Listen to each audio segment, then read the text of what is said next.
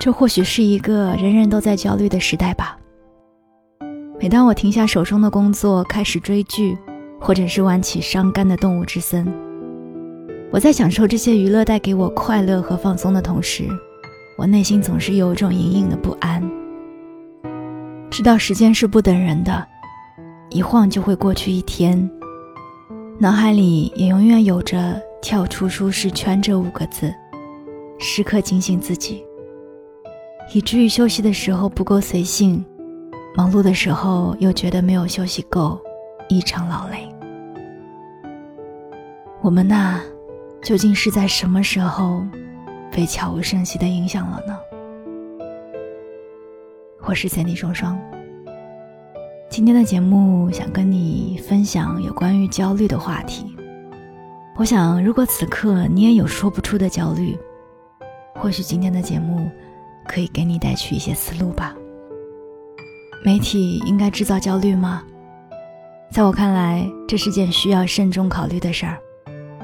因为我深深体会过，这个时代究竟是如何利用焦虑来煽动人心的，包括对未来的担忧。比如告诉你，如果三十岁的时候你还没有拥有某样事物，你的人生就完了，以及对求生的渴望。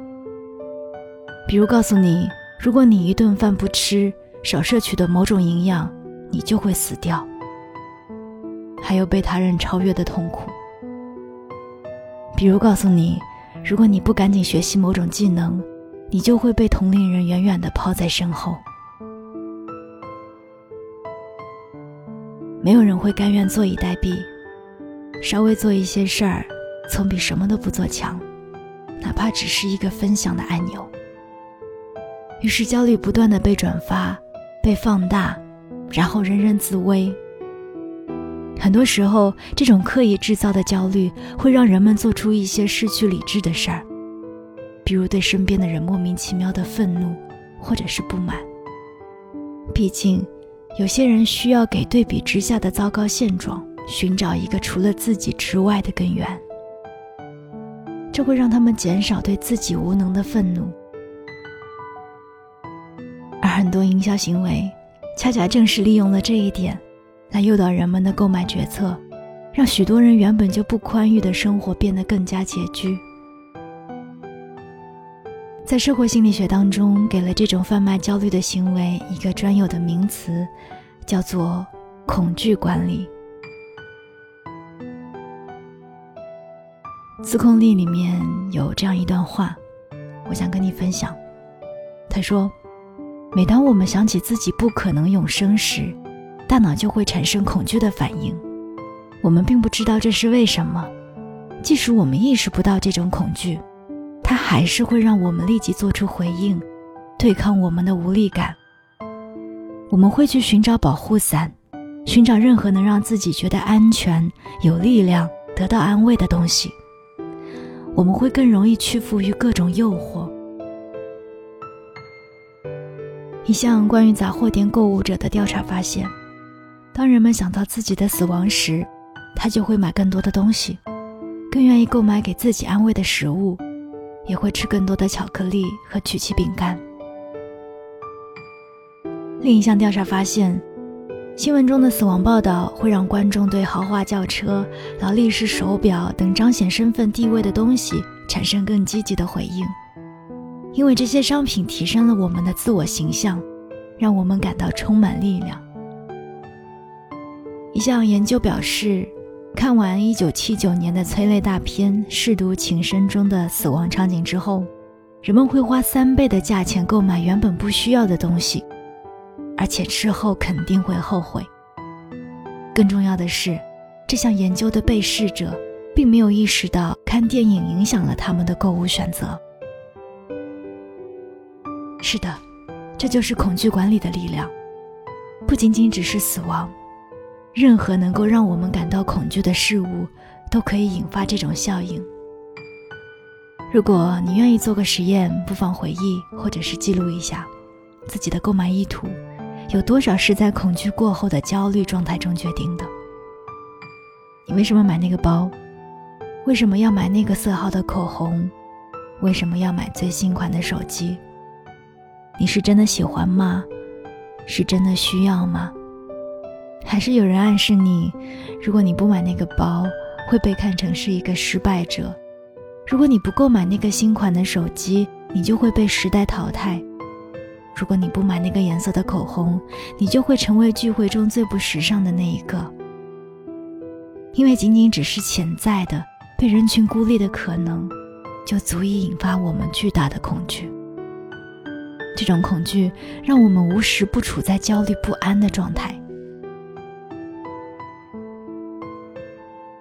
而很多的媒体糟糕之处在于，即使不需要直接销售任何产品，他们也不会停止制造焦虑。一个公众号可以用“如果你结婚，那么你的人生就完了”为标题，然后撰写一篇杀妻案，告诉你这个世界糟糕透顶，来博取眼球。但他不会告诉你，这是非常小概率的事情。并且社会不是在退步，而是在进步。曾经可以逍遥法外的案子，在这个技术发达的时代，越来越无所遁形。再隐蔽的杀人者，都会得到应有的惩罚，不会再有人抱什么侥幸心理。为什么？因为他需要你的焦虑来扩大影响。当你感到自己身陷险境，会下意识地分享给你的朋友们，来提醒他们避免这种危险。即使这种危险在你的生活当中并不存在，你大可以节省每天出门的时间，但又会不会被花盆砸死的心智资源，用来做一些真正能够改善生活的事儿？好吧，即使我有无数的理由认为媒体制造焦虑是一件不道德的事儿，但悲观的看，只要流量经济存在的一天，媒体就不会停止制造焦虑。因此。可能关键的问题并不是呼吁媒体停止制造焦虑，而是开始认真的思考：作为一个有理智、有抱负的人，我们是否应该让自己屈服于一切他人处心积虑制造的焦虑？要回答这个问题之前，你只需要问自己这样一个问题：当你的生活远离了这些人为制造的焦虑，你会失去什么？你会失去那个包？口红，还是最喜欢的手机。别担心，他们是不会跑掉的。时间到了，经济充裕了，你只需要走到零售店里，又或者打开软件，简单的加入一下购物车就好了。还是说你会失去进步的动力？毕竟，焦虑也是一种促使人们起而行动的力量。可是。更好的选择，难道不是焦虑自己的品德修养不够，焦虑自己不能够自我控制，然后下功夫去修养品德，克制自我吗？这种焦虑，即使不看那些媒体，一个有觉知的人也能够十分清醒地认识到。我相信，哪怕选择屏蔽那些人为制造的焦虑，你需要得到的东西，也都可以通过沉着冷静。